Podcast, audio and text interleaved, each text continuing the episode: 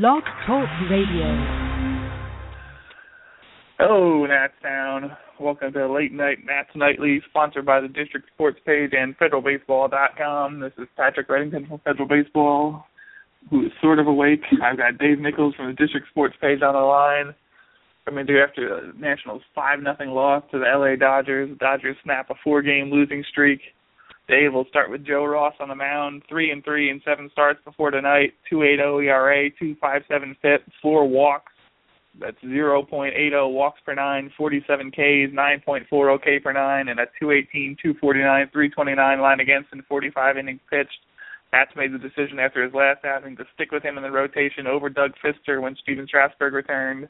His first start against the Dodgers tonight three scoreless to start, but a leadoff triple by Andre Ethier in the fourth. He should have been out, but Yunel Escobar missed the tag after Michael Taylor misplayed it, but made a strong throw in. One out later, a no doubter on a hanging slider to Yasiel Puig, two nothing LA at that point.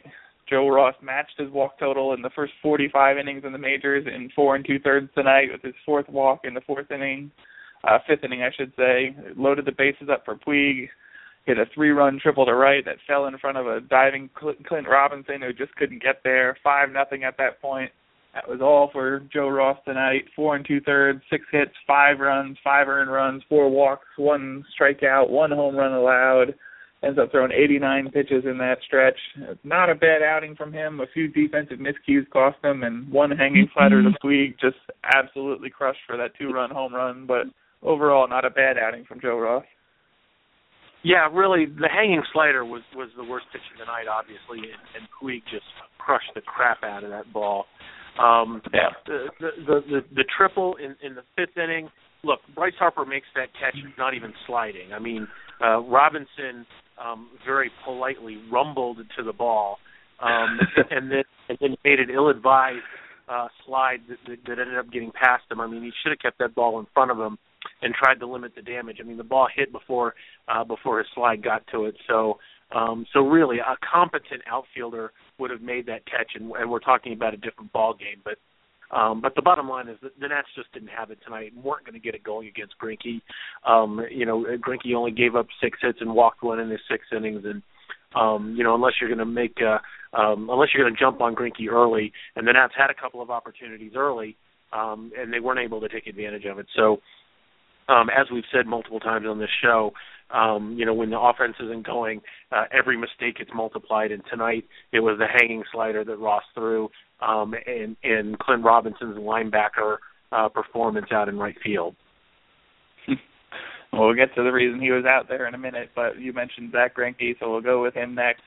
Unbeaten in his last nine starts, six and zero oh with the Dodgers, seven and two over that stretch a 171 ERA, 157 203, 197 line against, and 64 and two thirds innings pitched in that time. 11 and 2 on the year, 171 ERA, 263 FIP, 190, 235, 270 line against, and 152 and a third innings pitched in his third season with the Dodgers. He'll look nice in the Nationals uniform next year. Four scoreless on 64 pitches, 109 pitches total after six scoreless tonight, 16 scoreless overall versus the Nats going back to last May, 14 scoreless in two starts this year. Just a dominant performance from him again. Same thing we saw in DC a few weeks back when the Nationals couldn't figure him out.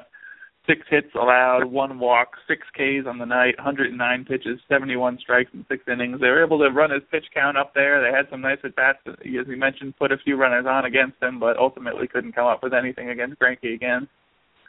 Yeah, I, I saw what you did there, and, and I like the way you think. Um, uh, you know, and I'm I'm going to be polite about this because uh, I realize this is a family show, but uh, but if Greinke wasn't such a weirdo, and I realize he's got some uh, some legitimate personal issues, but if he wasn't such a weirdo on top of that, this guy could be the face of Major League Baseball. I mean, he is one of the best one of the two or three best pitchers in the game, and he gets so very little attention because he shies away from it he, he's got some some some personality dis- disorders that that, that that makes him want to stay out of the out of the limelight. Um, he's very prickly with reporters, um, but he is one of the best pitchers in the game. And every time he takes the hill, uh, you know, he's a threat to go out and throw out a shutout, and and he just continues to do it. And um, and he took advantage of you know of the Nats tonight. You know, like I said, they had some opportunities against him um, but he managed to, to to make quality pitches when he needed to, and, and got out of the, the, the few jams that he did. Um, this guy is just a great, great pitcher, and um, and if the Nats want to spend you know 200 million uh, to lock him up for the next you know, four or five years, I, I'd like nothing better than that.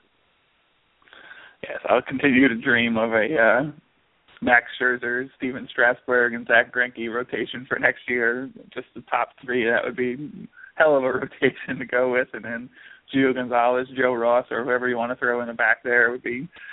I'll just dream about it because it would be fun to watch. And I know Mike Rizzo liked Greinke and went after him earlier when he was available, but didn't get him in the end. But they went It'd be a historically good rotation. They, they did. We know how well that's working out so far. Uh, just a quick note on the Dodgers lineup against Ross. Uh, it went with six of eight left-handed position players. Uh, he started the night 161, 179, 161 versus right-handed batters.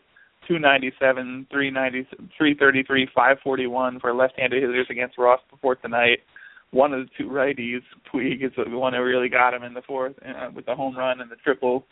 But the left-handers, one for four for Rollins, two for four for Callaspo. Gonzalez was 0 for four. Ethier, one for three with a run scored and a walk. Uh, I don't know if that walk was against him. I'd have to go back and look a little more closely, but what, what do you see from Joe Ross? Matt Williams talked last time when the Diamondbacks did the same thing about having to hit that outside corner low with the fastball and keep it down, so you can't really do much with it. Uh, back foot the slider and kind of bust that in on lefties to get them there. But what do you see with him against lefties that have him uh, putting up the struggling against left-handers so far in his career in the majors at least? Well, yeah, it's it's kind of the same problem that uh, um, that Blake Treinen has. I mean, he's, he's effectively a two-pitch pitcher. The, the the fastball which he's got really good command on, uh, unlike Blake Treinen. Um, but the slider is, is his out pitch. Uh, the, the changeup is still very much a work in progress, which is why he started at Double A this year. Um, to be effective at the major league level as a starting pitcher um, against left-handed batters, especially a team like the Dodgers that, like you said, can put seven left-handed batters in their lineup, you have to be able to throw a changeup to make them look away um, as opposed to looking in. I mean, left-handers love to look in. It's classic where the left-handed power is down and in, and that's where sliders go. Right, if you throw them yeah. correctly, sliders go down and in as, as a right-handed pitcher. So, um, what is death to right-handed batters for both Treinen and Ross um, is that devastating slider, which breaks down and away. Um, and to left-handers, it breaks right into their wheelhouse. So, um, so for Ross to have long-term viability as, as a as a top of the rotation. And I'm not saying he's going to be a one or two, but I think Ross's ceiling is, a, is as a three or four. But to have long term viability, he's going to have to get at least a change up enough where batters have to think about it being there. Um, it has to look like his fastball out of his hand, and then it's got to drift away from lefties just to make them think that he can throw it. Um, otherwise, um, you know they're they're gonna they're gonna uh, watch the fastball go and, and sit on the slider in and they're gonna rake it. And I think that's kind of what we saw tonight. What what made what made Gio so good last night against the Dodgers uh, is what um, made Ross struggle tonight against the Dodgers. The big news of the night, obviously before the game, that resulted in Robinson out there and right and costing the Nationals three runs there when he couldn't get to that ball. Bryce Harper left knee soreness. Uh, he injured his knee. I don't. They don't know the extent of it. They said they didn't take an MRI, so they think he might be back in tomorrow. So you'd think it isn't that bad, but Nationals fans are conditioned at this point to panic whenever something like this happens. Uh, the same knee that he hurt two years back running into the walls in Atlanta and LA and sliding play last night came up empty on what was uh Jose Peraza's first major league hit. Ended up being a triple when Harper couldn't come up with it. He sits out of the game tonight. He was apparently available off of the bench and able to pinch hit if they needed him, according to Matt Williams, but they rested him. You think it's a good idea to rest him tomorrow against uh Clayton Kershaw too and not make him face a devastating lefty or what are your thoughts on Harper and what we've heard so far about the knee? Well, uh, the, the Nats' offense is centered around Harper, so whenever he's not in the game, um, they're already at a, at a huge disadvantage. Um, we saw tonight when he's not in the game defensively, uh, they're at a huge disadvantage as well too. So obviously, um, you want Harper to play in every game that he's uh, physically capable of it. All that being said, uh, it wouldn't bother me to see him get another day off and not hit against Kershaw tomorrow. Um, I think uh, I think tomorrow's going to be a recipe for disaster, um, regardless. I mean, I know Jordan Zimmermann um, you know, is going to go out there and give his normal bulldog effort. But um, you know, unless something strange happens, uh, you know, the the, the Greinke Kershaw buzzsaw is just so tough to go against that um, that you almost say, you know, let's um, well, let's save let's save our, our bullets here. Uh, make sure that there's nothing wrong with Harper and getting back in for the Giants series. I know that's a defeatist attitude, and the, the Nats are now two and a half game behind the Mets. Um, they keep falling falling further back uh, um, behind the eight ball. But uh, honestly, um, you want Bryce Harper for the next six weeks or the next one game? So, um, you know, as far as I'm concerned, he can take tomorrow off as well. You can sort of understand, and we've seen how good Greinke is. Talked about it here tonight. How dominant a pitcher he is. That the Nationals weren't able to come up with much of in the way of offense against him. Dodgers bullpen, however, has been a serious weakness in the last couple of weeks, where they posted a close to a six or seven ERA as a bullpen combined. Uh, but Yimi Garcia tonight, scoreless seventh and eighth. Luis Avilan comes on, scoreless ninth. Nats get nothing against Greinke or the bullpen, and just back to that, you know what we said earlier. Their offense comes up with nothing. It makes every mistake huge when you can't do anything offensively. The defense and the pitching has to come through, and once again, we see the Nationals struggle offensively, even though they put together a few hits. Escobar two for four, Rendon one for four, Zimmerman one for four, Robinson two for four, Desmond one for four on the night, but Ramos 0 for three, Taylor 0 for four with a K, Ramos two Ks on the night, Werth 0 for four, down to 192 average on the year. Uh, anything you can do at this point, they got everyone they have back except for Span. They're running him out there trying to get everyone going, but the offense just couldn't pull up anything tonight. Well, no, I mean that that's just exactly it. The, the the five through eight hitters reached base twice tonight, and you know you're not going to score runs um, playing baseball that way. Quite honestly, um, they've got to drop Jayson Werth in the in the batting order. I mean, he's a hole in the middle of the order at five there.